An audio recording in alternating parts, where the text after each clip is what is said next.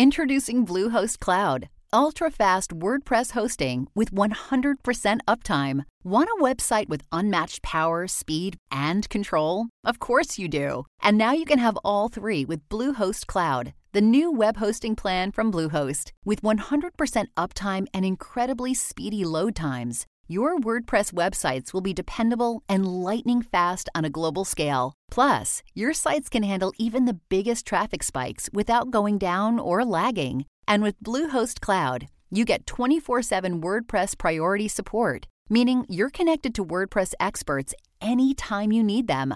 Not to mention, you automatically get daily backups and world class security. So, what are you waiting for? Get Bluehost Cloud today by visiting Bluehost.com. That's Bluehost.com. And yeah, these fish are kind of assholes. Um, they're also really ugly. Which isn't their fault. Do we have any more insults we can heap on these I don't want pigeons? to. Yeah, they sound like pigs when they come up to breathe. Wow. Yeah. All right, you want to do it? Come on.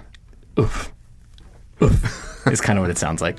It's more it, like really, it, it- yeah, it's like an odd grunting noise. It's really strange. We're talking about an ugly asshole fish that comes up and grunts like a pig when it breathes. My grandmother was a big devotee of the if you don't have anything nice to say, don't say anything at all rule. But here we are. Journalist Michael Snyder and I had to talk. I've got the microphones, and he wrote a fantastic story that I wanted to hear more about. It doesn't matter that I don't have anything nice to say about iguanas, an invasive species in my hometown, or that he doesn't have anything nice to say about the invasive paiche fish in the Bolivian Amazon. That's the subject of his story and of this episode. And those fish are jerks, but they are fascinating jerks, from the reason they proliferated to how they came to be on sale in your local Whole Foods. So, pour a glass of Bolivian Singani and listen to your trash host trash talk a trash fish. I'm Nathan Thornburgh, and you're listening to The Trip, drinking with exceptional people around the world.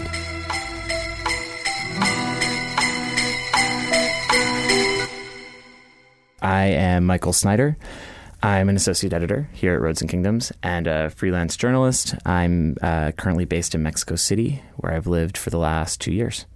Well, I think that what kind of drew me to the Paiche in the first place as as a story is that uh, in its native habitat in Peru and Brazil mostly, it's endangered or it's considered threatened uh, according to international conservation law. Um, but in Bolivia, it's invasive. So you have a species that is, as far as everybody is concerned legally, um, threatened with extinction or threatened to become threatened with extinction if it continues to be hunted in the wild. Um, but since the 1970s, uh, it has invaded the Bolivian Amazon. I think now it's invaded something like a quarter of the Bolivian Amazon. Um, so Bolivian fishermen are, are in kind of a weird position, uh, legally speaking, vis-a-vis this giant fish. So it's like as if bison started showing up around the city and uh, people yeah, like if, or more it. like if bison were to turn up somewhere in Vancouver, right? So it's across a national border. They shouldn't be there. They never were there in the past. Yeah. I don't know if Vancouver ever had bison. I feel like maybe not. Uh, I don't know that much about bison. Or as it turns Vancouver. Or I know nothing about Vancouver. Um, but yeah, so they're suddenly there, and there are all these rules protecting this animal, but they shouldn't be in this place in the first place. And suddenly they're like, I don't know, killing all of the people who live in Vancouver, or some native species of of like roving mammal that somehow is now endangered because of its because of its presence. I feel like we're just totally nailing this analogy. Mm-hmm. Absolutely, The mean, paiche in Bolivia is definitely the bison in Vancouver. absolutely. Um, I mean, the thing about the fish is it's carnivorous, right? So it is eating all of the native species, um, or so people think. Um, that's what fishermen will say. Unfortunately, there's not a ton of data. Um, there aren't a ton of data uh, about the paiche because it takes a lot of time and money to gather like good scientific information. So they don't have firm data, conclusive data that says that this fish is actually um, harming local species. But every fisherman you talk to there will confirm that they've seen substantial declines in native fish species since the arrival of this fish. so obviously fisheries are down all over the world in oceans and lakes and rivers and streams. What if it's all the fucking paiche? I mean, or put another way, isn't it possible that like there are lots of other reasons why these fish are going out, and people are just saying like, "Oh, look at the paiche." Totally, and that's part of the thing about it, right? There's the hydroelectric problem. Um, there are a lot of dams being built just across the border in Brazil, which are affecting migratory fish and keeping certain species of migratory fish from coming into into that ecosystem. So that's one problem. There's always the question of overfishing. That said. Um, Bolivia doesn't have large scale industrial fishing. Uh, it's an it's a landlocked country. People in Bolivia barely eat fish. I mean, I do like though the idea that a fisherman looking for someone to blame for diminished fisheries would say, "Well, look at that fucking fish. Well, they're missing something. Usually, Doesn't it need some killing?" But, but what I've always seen is usually like I mean I've done a lot of fishing stories, like a weird number of fishing stories. Fishermen are great, and they're always blaming whoever's across the border. So in some ways, this isn't that different, right? They're blaming a foreign fish. I Yeah. mean. You hear crazy fucking stories about this fish. I mean, you hear people talking about it being a science experiment from Peru that the oh, Peruvians yes. deliberately released into their waters, that this fish was raised by scientists and fed on the blood of livestock. I mean, like, It's like the crazy stuff. chupacabra fish. Kind of. Wow. But people, nobody believes it's a real species. People are like, oh no, this isn't a natural species. And you're like, no, no, it's been around for five million years. And people are like, no, definitely not true. It's definitely a science experiment. And it's definitely the Peruvians. It's like, Oh shit! Well, don't tell Infowars about it. it's gonna be all over it They are importing it from Peru, you know. The Peruvians are exporting it. here, and we're selling it as Chilean sea bass. Um, we're selling it as a sustainable alternative to Chilean sea bass at Whole Foods since No shit. 2014. And it's called I think they sell it as paiche. Um, in other places, they sell it as Amazonian cod. I think. cod Yeah. it's such a trash word. That's it's amazing. pretty similar to cod in Yeah. the sense that it's like dense and not super fatty and doesn't have a ton of flavor. Like, Yeah. it- you know, it's fine. It's an absolutely fine fish. One of my favorite things about having lived in uh, in Somerville, Mass, uh, for a year was th- the slow realization that scrod on a menu is like a, a thing. I don't even. What do is they still do it? scrod? I have never heard that word. Well, that's the thing. Is like you go in and they'll be like, "Yeah, we got uh, fried scrod tonight," and scrod- everything but God. no, no. I mean, scrod was uh, scrod is basically just a junk word that they would use to be like, uh, "We got this stuff. It's definitely fish. Like we don't know what kind of fish, so we're going to call it scrod, Great. Uh, Great. and fry it up for you." Um, I mean, the paiche is fine. Like that's the other thing about it is people in Bolivia don't like eating it. Like they think it's flavorless compared to their native fish species. They just don't really want it. In the cities, it's getting more popular. People are eating it more. But if you go into these fishing communities, like they want nothing to do with this fish. I mean, they're they're still like kind of amazed at the size of it, but they don't actually like how it tastes. And is it like they're used to like kind of smaller, oily river fish? Oh, the, the Amazon like, river fish are not small. They're pretty big. Their favorite one is called pacu, which those things grow like the size of a manhole cover. They can be that big and they can grow up to like 40, 50 kilos. I mean, they're not small Yeah. fish. Imagine like a really good fish stick. Like paiche would be perfect for making fish sticks, is kind of my feeling about it. It's like firm flesh. You can't really overcook it. Has no intramuscular bones. So, like, you're not going to get any like nasty little spines in your throat. wow, It's good. It just doesn't taste like much. yeah. Well, that fucking Americans would be all over that. Exactly. The, this is the whole point. Like they really need to be exporting it, but they legally can't. Is the funny part. Got it. They cannot. No. because it's threatened with being threatened. Right. Not, of course, in Bolivia, but the conservation laws as they're on the books, um, according to the it's a convention that was signed by the UN in 1975. Scrod Accord of The Scrod 1975. the the famed the famed Scrod Accord. Yeah, so essentially, it's listed on that as a as a species that could be threatened if it's if exports and trade are not closely regulated, which basically means that it cannot be wild caught specimens cannot be exported. The Peruvians can export and the Brazilians can export because they have fish farms. Bolivia, because the fisheries sector is such a minuscule part of the of the economy on the national level, they don't really have money for fisheries. So pretty much all of the paiche that's coming out of Bolivia is coming out of its rivers, and if you can't, and like trading within Bolivia is fine, and there's lots of black market trade across those two borders. Yeah. but even still, they can't export to the U.S. because they haven't gone through the steps necessary to demonstrate to the UN that the fish is not endangered in their in their um, territory. Yeah. So while Peru continues to export this fish from their fish farms, Bolivia is taking tons of it out of their water, out of their rivers, and they have to find a way to consume it either internally or to trade it illegally into Brazil and Peru. Got it. Meanwhile, also just incidentally. The whole reason it ended up in Bolivia in the first place is that in the 60s and 70s, when it was beginning to be acknowledged that there was going to be this issue of overfishing in the wild, Peruvians started uh, fish farms in southern Peru in an area where it wasn't really there originally, rivers that didn't initially um, live in in 79 i believe there was a big flood and one of those fish farms was breached. And all of these fish that were put there in the first place in order to protect the species from um, from overfishing in the wild were washed into the bolivian watershed. So it's actually as a result of attempts to protect the fish in its native habitat that you created this problem of invasion in Bolivia. I don't know if it's literally the same fish farm, but the same fish farms that kind of created the problem in the first place are also now able to export to the US because they're considered sustainable.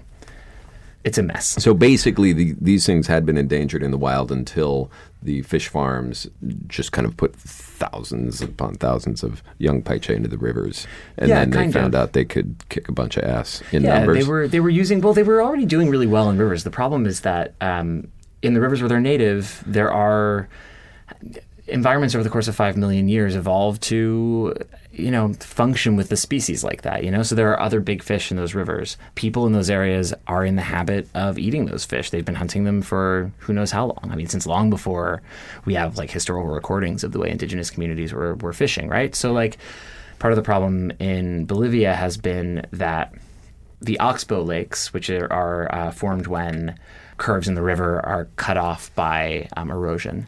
Um, so you get like bends in the river that eventually are separated and become these individual lakes, and often in the rainy season they'll reconnect to the mainstream of the river. Those are historically where all these other fish species go to reproduce. The Paiche likes those places too. So they're now setting up in there in the dry season, eating all the young of the other fish, Yeah. reproducing really successfully. They're really good at reproducing. that is a classic move, uh, like a dick move in the fish world. Just eat all the babies. yeah, I mean the lionfish have you Yeah. know have been spreading in Asia and the Caribbean by just hanging out at the reef and just eating baby grouper. Yeah, it's a super common problem. Yeah. And yeah, these fish are kind of assholes. They're also really ugly. Which isn't their fault. Do we have any more insults we can heap on these don't Wanna, Yeah, they sound like pigs when they come up to breathe. They breathe air. That's another fun thing about them. they have to come up. To, So they have to surface for. We're talking about an ugly asshole fish that comes up and grunts like a pig when it breathes. Yep. Um, amazing. That's about right. Every 15 to 20 minutes or so, they come up to. They surface to breathe. wow. Yeah, All right, you want to do it? Come on.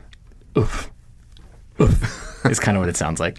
It's more it, like really, it, it- yeah. It's like an odd grunting noise. It's really strange. In one of the places we went, the fishermen called them uh, vaquitas, little cows. Little cows. Uh huh. That's also a whole other extinct fish. But There's a little wanna- cow. There was. It's gone now. Like as of last year, I think.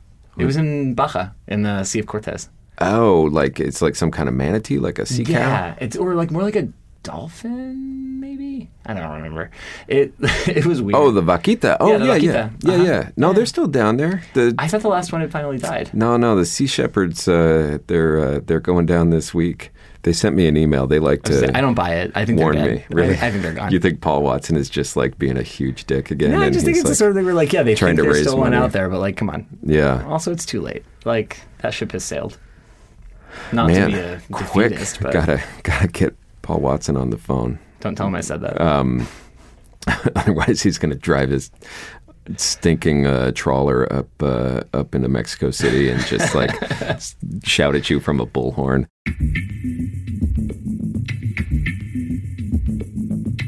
Tell me about the experience of getting to the place you need to get to in order to experience the majesty of uh, an ugly asshole fish that comes to the surface of the river and grunts at you. How do you get there? Well, so I've actually gone a few times to Bolivia in the last couple of years. Uh, the first time I went down, I had flown into La Paz, and then from there flew down to a town called um, Rurrenabaque, which is pretty popular with tourists who are going there to go into the Madidi National Park. That's a relatively easy place to get to. It's a one-hour flight on a really tiny little uh, plane that brings you into an airport that's a dirt landing strip in the jungle. Um, but it's a nice little town. It's fine. But from there to go to the first village where I saw Paiche, uh, which is a place called Las Peñitas, Uh, we found a fisherman, uh, head of a fisherman's association, who's deaf in one ear um, from having been dragged under by a net that he threw once, um, and his ear burst when he was being dragged underwater. So he was difficult to talk to, but he was great, Sabarain. And he took us out with a guy who was a merchant, a fish merchant, um, to a village where this merchant, Eric, had set up. And that village was supposed to be a nine hour drive. I think it took us 12 to get there it's just really the middle of nowhere. And it was the beginning of the rainy season. So, like, or it was going to be the beginning of the rainy season. We had been warned as we left that if it rained, we wouldn't be able to get out. That basically. But this is a road it's kind of it's a into road. the Amazon. You're not on a boat at this point. No, no, no. I mean, you could go by water. Yeah. Um, and in the rainy season, they do go by water. I mean, so we were supposed to go back to Las Penitas this time. So that was in 2016. Okay. Went back in um, April of this year. And we were supposed to go to Las Penitas a second time. The problem was in the rainy season this year, there was one stretch that had a very tiny bridge and it collapsed. So they said there's no way to go in by road. We'll have to go by water. If you go by water from Rurrenabaque, I believe it's four days by water to get there. Okay. Um, so the road does make things substantially faster, but it's not much of a road. It's all relative. yeah, I mean it's it's paved. I'd say maybe a quarter of the way. Yeah. and the rest you turn off, and you're driving between these like giant ant hills, like fields of giant ant hills. There are macaws flying overhead. I mean, giant flocks of like bright red and blue and yellow macaws, and there are capybara along the road, just hanging out like idiots, like waiting to get run over. There were s- I Again, saw more I'm more name calling. they are really stupid. I, like I saw a lot of dead capybaras in the road, and there are not that many cars going on that road, so they must be like aiming for them. I don't know. yeah, yeah. Um, but yeah, there are tons of capybaras around. And Las Penitas is an interesting village because it, I think until like 10 years ago, they only had about 10 families living there. And then when the Paiche turned up, more and more people started to come to fish because it was a little bit more lucrative. The logging industry was having issues, which used to employ a lot of people, illegal logging. Um, so they started to come to these riverside villages to, to fish. And then in 2014, there was a big flood that wiped out all of the wildlife in the surrounding area and rendered all of their fields infertile. Um, so that Wow. what had previously been their primary source of income, which was basically making jerky out of bushmeat to sell to merchants that were going by on the water, So just like shooting idiot capybara. shooting idiot making capybaras and making, and making jerky out out of of, them. Yeah, Okay, essentially nice. that and you know farming. Those two things were no. They they only fished for subsistence previously, but because those two industries were destroyed, their only alternative really was to fish. Now you have a village that has I think 30 families in it. Or when I went in 2016, almost all of them earn their meager but earn their livings by fishing. They're trying to fish for paiche, but in the process, they're also fishing for everything else. Right. Um, we were there, and then from there did another six hours upriver on a canoe um, with a motor to actually go fishing in a spot where they said that they knew there were there were paiche. So these 30 families have moved to Penitas to fish, but they still have to jam out six hours to go and find the fish. Yeah, um, not always, but sometimes. Yeah. Um, I was complaining about my commute on the subway this morning. Right. I think I've got I've got some perspective. it is difficult on one's back and butt. But it's beautiful. I mean, there were butterflies everywhere. I mean, six hours of just being surrounded by clouds of butterflies. I mean, it's it's really really spectacular.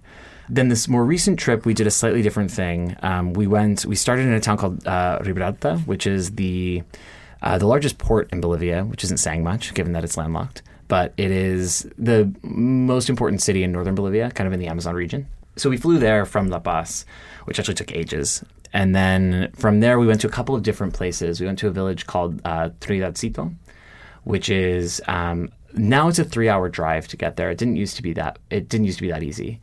So tell me about Riberalta. What? Yeah, Riberalta. Okay. Riberalta's primary industry is Brazil nuts. Um, that's what the town lives on. So it's a fucking lie. These are Bolivia nuts. They are Bolivia nuts. Actually, Okay. the vast majority of Brazil nuts that you consume are probably from Bolivia. Okay. I mean, to the point where the port itself is actually uh, paved to the extent it's paved or graveled, I guess, with discarded shells from Brazil nuts instead of with gravel. Like that's when you walk down to the port, it's just paved in the shells of Brazil nuts. It's like a baseball dugout. So that's that's Riberalta, and it's actually a kind of a nice town. It's like a lot of acai. It's really close to the border with Brazil. Two hours from there, you get to a town called Guayaramerin, which is on the border on the river that separates the two. And yeah, these towns are because of airlines, they're not as inaccessible as they used to. Yeah. but they do feel really isolated. I mean, once you're there. To go by road from Riberalta to Guayaramerin is only two hours, but to go from Riberalta to La Paz uh, Yeah. is like, if you're lucky, 30 hours. To go from Riberalta to Trinidad, which is the capital of the state of Beni, which is the state that that's in. Yeah. And if you're in a border town between Bolivia and Brazil in the Amazon, does everybody speak Portuguese and Spanish, Yeah. or do they all just speak their indigenous language? The indigenous communities in that area, unfortunately, don't have as much of a presence as you would think. There are still some, and there are regions that are controlled by uh, essentially indigenous councils that have governing rights in those areas. Uh, but the indigenous languages have mostly been lost. That border is really porous. I mean, you don't even have to show a passport to go across. Yeah. I mean, they have the Puerto Clandestino, the like hidden port in on the Bolivian side, is right next to where the customs agents sit, and that's like where all the black market trade happens. And there's tons. There's a lot of oil sold across because Bolivia produces a lot of cheap oil. Um, fish is sold illegally across the border. Actually, one of the funny things with the with the paiche in that area, stories we were told multiple times in Gua- Guayaquil was that uh, when the Brazilian side started to crack down more on illegal fish coming across, people would be going across the Bolivian side and buying the baby fish from Bolivian rivers to put into fish farms on the Brazilian side. Yeah. So they would be coming across the river with buckets full of these baby fish, and when they would see the, the border police coming, mostly to see if they had this fish illegally crossing, they would just throw them into the river. Sure. And so part of the reason of that this fish is spread as well has been sort of like, oh shit, we shouldn't have this, and they just like toss it into the river. So they're like amazing. releasing them deliberately That's- because of the border police who are trying to stop the transit of this illegal fish. That's like if like kilos of coke would just like reproduce in the Rio Grande, you know? hey, all these factors, and a lot of them driven by well-meaning laws that just don't really do a great job of regulating the things they're supposed to regulate. Well, one of the things I love about the story, uh, besides the fact that it's an ugly asshole fish that grunts like a pig, is that it's like this very, very touching story of like all of man's worst impulses and like the fish that it's kind of abetting. You know, it's like they're making dams in these like terrible and thoughtless ways, and so mm-hmm. so then it floods and the paiche get everywhere, and it's like this series of consequences. And it's like the paiche is, is a little bit of the I guess they've been the beneficiary of a lot of shitty human stuff. Well, yeah, I mean, you're looking at a species that's been around for five million years. So even if they're like kind of dumb and surface to breed, now I'm adding dumb to my set of insults for the paiche. uh, you, you know, they surface to breed. They were part of the reason they were hunted so close to extinction is that they're really not hard to hunt. Like, and people in Bolivia will tell you that they are, but if you talk to people who are from the areas where they're native, they're like, no, you just wait for them to surface and you shoot an arrow at their heads. Like they're not that hard to kill. Um, That's amazing. I think part of what's disturbing for us with species like these, and part of the reason people are so undone by it, other than the fact that it's weird looking, is that it's a reminder of the impermanence of things, right? Like we like to imagine the natural world being stable. You know, this idea of nature being in balance and that it's our fault that it's out of balance and that it's our job to restore balance. And there's some truth to that, but the idea of this like static natural world that exists in perfect equilibrium that never existed. That's a human invention. And so invasions are a reminder of the fact that like everything's always kind of collapsing around us and always has been. We're part of the thing that collapses. And that the world doesn't exist to sustain us, right? Like we are going to destroy ourselves eventually. Other species are destroyed all the time, and other species are born all the time. Um, flux. And that's a hard thing for humans to wrap our heads around, I think. For you, what was your sense of the Bolivians that you spoke to about, you know, how did they think about the Paiche and w- what's happening there? Um, we spoke to people in a village outside of Guayaramerin, and they are still kind of freaked out by it. I mean, you can see them when they fish a really big one. Everyone gathers to look at it as they pull it out of the water. They like pose for pictures with the thing. Like it's really still a novelty. How big is really big? I mean, we saw one that they said was pretty normal size. I'm six feet tall, and it was longer than I am. And they said that was normal. It was big. It was really scary. And they're like, "Oh no, this is that's not even that big." They grow up to th- three meters. That's terrifying. Yeah. So the response there was people don't like it. People miss their native species, but, But but just to make it clear, this is not like a you know a movie with The Rock or something. They're not like snatching kids off the riverbank. no, no, no. There there were stories about that too initially, like in villages that don't have them yet, but who have like neighboring villages that have uh-huh. them. There will be stories of them eating people. Yeah, but so they then, don't. Then it becomes the chupacabra. Yeah, but no, people's attitude, honestly, for a lot of people, it depends a lot on how long the species has been there. So Yeah. villages that have had it for a while and have kind of reshaped their economies around it are pretty down with it. I mean, Yeah. their, their vibe on this is like, hey, I miss eating tastier fish, but you know, I'm earning a lot more money because I have Right. so much meat that I have access to, and like there is a growing market for it, so Yeah. it's fine. I assume these guys get to like six feet pretty quickly if you're talking about They relatively new like invasions and monster fish already. Yeah, they grow pretty fast. I mean, they've they've been in the Bolivian Amazon now for about 40 years. Okay. So it's not super recent, Yeah. but it's just that they're spreading really fast.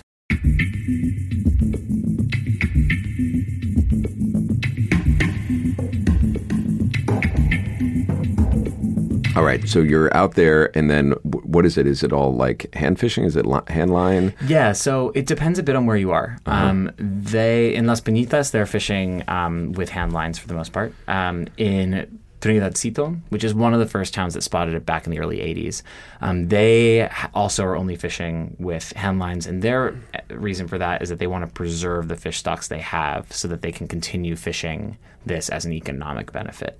In other places, they are using nets. So, in this village that we were in uh, north of Guayaramerin, where it turned out very recently, they're doing things. They're putting down nets for like two, three hours and coming back with six fish, sometimes 10 fish, sometimes 12 fish. And then a lot of bycatch. Not as much bycatch as you would think. They are getting some, Uh-huh. um, but not as much as you would think. They have tried to get their hands on the bigger nets to specialize in paiche. I imagine if you just have a net that's got a hole that's like a foot in diameter, Yeah. you're going to catch a big beast, and then Yeah, and the other stuff is mostly going through. Yeah. Um, also, they're saying that part of the reason there's not that much bycatch is there's not that much of other fish around at the moment. because the paiche are just chomping them all. Yeah, we were also there at the end of the rainy season, so it was the river was pretty full. Um, so what happens in the rainy season is that a lot of the other fish tend to swim down the middle, and the paiche tend to swim at the edges. So they set these up kind of along the edges of the river. But no, it's amazing. I mean, they set the, they put these nets down truly for a couple of hours, and we're talking like within 15 minutes Yeah. of the village. Like they go down river a few minutes, they drop the nets, they hang out, they chew a bunch of coca, drink a bunch of beers, go back, and then pull yeah sometimes a dozen fish out of one net. All of which weigh 40, 50, 100. Yeah, I mean, a small one is 30 kilos. Wow. Um, and they get a bunch of those. You know, pulling out 150 kilo fish doesn't happen every day. It's not that uncommon either. Man, that sounds like the life. Yeah, well, it's kind of a little too easy in some ways. Yeah. Uh, well, it leaves a lot of downtime, which isn't great. So people are just like Real drunk. real drunk. Well, there's nothing really to do. Yeah. I mean, this whole region was the first industry there was rubber. So rubber barons kind of set up shop there. Then, as the market for synthetic rubber took over natural rubber and the rubber industry kind of declined um, in the middle of the 20th century, it switches to Brazil nuts, which is still kind of the dominant industry. Um, and then in the 80s, you have a brief gold rush, which didn't last that long, fortunately, because the gold industry in the Amazon is a disaster because of all the mercury they use. But in all those industries, you have whoever was like running anything. You have the rubber barons, the the Brazil nut barons. Basically, they would sell intoxicants before it would be tobacco um, and coca. Well, coca is later because this is the little ones. Before it was tobacco and alcohol. Now it's tobacco, alcohol, and coca Okay. and they sell it on advance on credit to the guys who work for them who then go out and often they will not make enough to pay back for those intoxicants right so you are generating an addiction that keeps people permanently in debt so they'll never fish enough to actually be able to buy their own supplies or not work for you But it'll be fun for the river to watch them try. Sure. But it's it's a bit of a bummer because you'll see people talk about like, yeah, you know, I wish I could have my own boat. And it's like you could have your own boat. It's just that there is this kind of way of keeping these systems intact. um, Yeah, yeah. That can be like super damaging. What's the bait when you're fishing with a hand line? Other fish. Um, they use a lot of piranha, actually. Depend, it depends on where you are. People have different ideas of what they actually like to eat. So you So these motherfuckers catch- will eat piranhas. I mean, piranhas are delicious. Well, but yeah, but you wouldn't go and like snatch one live with your mouth in the Nah, river. That I wouldn't do. Probably. So in different places they told us different things. In some places they told us they don't really like piranhas. In other places they told us they do. People are still really learning about this fish, right? Yeah. Because it's all anecdotal. But yeah, I mean, we fished a few with piranhas. Um, you take them out of the river, you cut them in half. Well, the thing is they swallow stuff whole. Yeah. So like they actually swallow the hook, and you kind of pull them out slowly. You can tire them out. They do fight back, and they like splash around a bunch. But you can actually kind of let them sit out there for a while if they're really Yeah. hooked on them. Yeah, yeah. Um, and then you pull it in. But yeah, I saw I pulled in one a small one. And they, in order to get the hook out, had to like reach their hand down its throat and pull it out of its guts because it was all the way down there. Yeah, I guess that's how you quickly get to six feet. Yeah. Uh, By just swallowing everything. Yeah. I mean, they've opened some of their stomachs and found like rocks and stones and mud. So, I mean, they really are eating whatever goes into their like giant hinged mouths. What assholes. Yeah, they're dicks. So, I mean, I know the first story you ever wrote for Roads and Kingdoms was about the prawn wars in South Asia. Uh, you do seem to do a lot of fishing stories. In fact, you you had done them well enough that you know every time we got fishing pitches, we'd just be like, "Nope, we're good on those." Like, like Michael's got us covered. What is it about the water that you want to get back to reporting on? Yeah, it's it's something I've asked myself a lot actually. I grew up in, in Baltimore, like in the suburbs of Baltimore. It's not as though I grew up like going out on boats. I mean, from a food perspective, I do kind of comment a lot of stories as food stories to begin with, and then food leads you in all sorts of different directions. To begin with, I love seafood as a thing to eat. But I think a lot of it has to do with like fishing communities are almost always fascinating. They exist in these sort of liminal spaces. They are working in an industry that I think captures a lot of the problems with with borders, with international law, with conservation, with climate in a really immediate, urgent way. So like all these issues that are super important to the larger stories we're trying to tell about the world right now, I think manifest in really exciting ways in places where people are fishing and living off of the water. I mean, you know, there are new technologies for fishing, a lot of them pretty bad, but generally speaking, it's an industry that works in ways that are not that different from how it's always worked. And there's also like there's I, I don't know it's it feels like there's attraction too, which is I mean one of the things that so you you went down there with Felipe Luna, who's a photographer out of Mexico City, and he did a takeover of our Instagram, and it was like the most goth takeover I think we've ever had. So the pictures are all so dark, and there's just like a, a little, you know, off in the shadow. There's like a little glimmer of a of a you know a scaly fish or something. Yeah, when and- people fish at night, it's like it's kind of tough. Uh, yeah, and it just kind of reminded me that one of the things that's really appealing about the oceans, the rivers, as a you know lakes or fishing as a as a kind of topic is like there's just so much we don't know. Yeah. like you're on the edge of mystery constantly. Yeah. just very different if you're doing a piece about like fucking pig farming in Mm-hmm. North Carolina. It's like, yep, they're the pigs. Also, fishermen spend a lot of time like alone, being bored, and like learn ways to have fun, um, which is always kind of interesting. Chatting with like random foreigners who Mm-hmm. show up uh, to do stories. Also, being silent, which is something that always impresses me. Like people who actually are able to Yeah. like sustain silence for extended periods of time. Because as like a you know suburban person who works with words, I like find it terrifying. Still, I, I think you and I would really suck at that. Um, it's hard. although next episode of the podcast, just all silence. John Cage style. Don't even. also, being on boats is really fun. Yeah. like any excuse to be on a boat is pretty great. And fishing boats are fascinating. They're like crazy places. I mean, they're they're filthy and I mean not necessarily, but often like they're really hard to keep clean. They're really dynamic. Like there's always stuff moving and like all these objects that I don't understand. And I don't know. They're they're fascinating places to be. There's something about water. It's the unknowability of it and the ungovernability of it is really interesting. That like I think it really, really shines a harsh light on how totally inadequate human institutions and laws are Yeah. to actually confront the world. We all really want to believe that we that we figured out a way to like make things make sense, and um, you can sort of kind of believe that when you're on the ground. Right. I mean, borders are stupid regardless, but like you, know, you cross a land border and it's like, oh, we have like a fence Right. and a post, and you cross it, and, And there's like a person to check a thing. Neither you nor your cow are just going to roll across. this. Exactly. And then you get out on the water, and whether it's a river or an ocean or a lake, and you just realize like there's no way to have control over this. Yeah. Anything that like shines a light on human folly is kind of great, and water seems to always do that.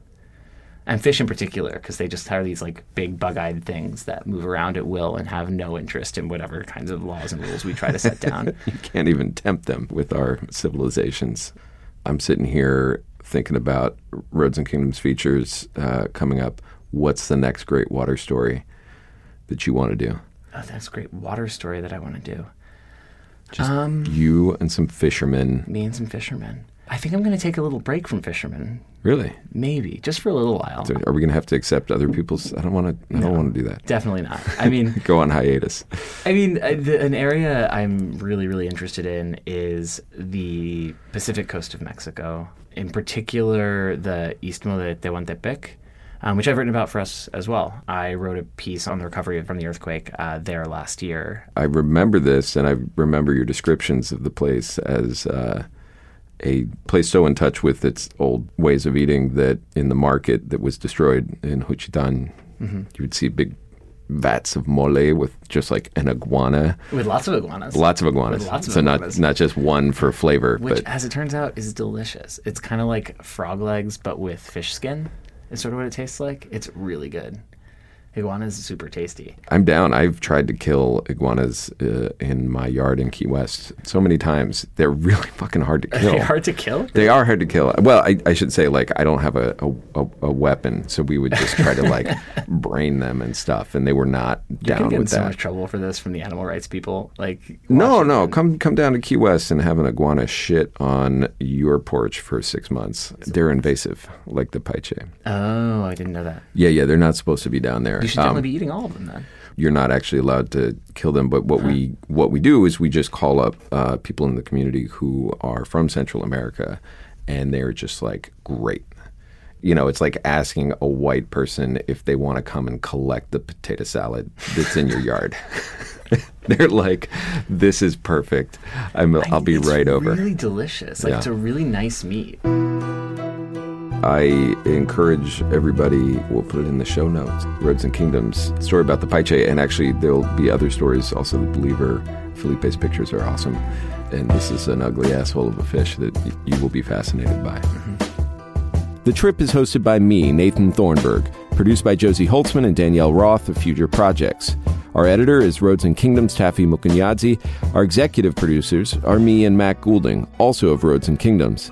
Thanks to Adele Rodriguez for the art and Dan the Automator for the music. Next week, join me and Chef Matt Orlando as we drink instant coffee in Ireland and talk about how he's taking responsible, sustainable restaurateuring to a whole other planet. We take all the stems of kale, add 2% salt to them, let them sit for four or five days in a warm room, dry them out, grind them to a powder, and it tastes like seaweed. You just carry a little baggie of this stuff? I've got a little Coke spoon we can use if uh, Dude, seaweed bumps? kale stem bumps? kale stem bumps. Wow! We'll meet you there.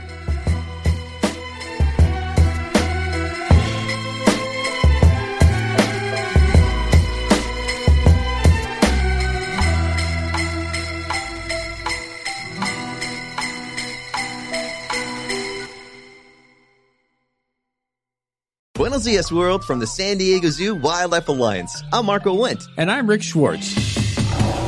And we're your hosts for season three of Amazing Wildlife, a show from iHeartRadio Ruby Studio and the global conservation organization behind the San Diego Zoo and the San Diego Zoo Safari Park.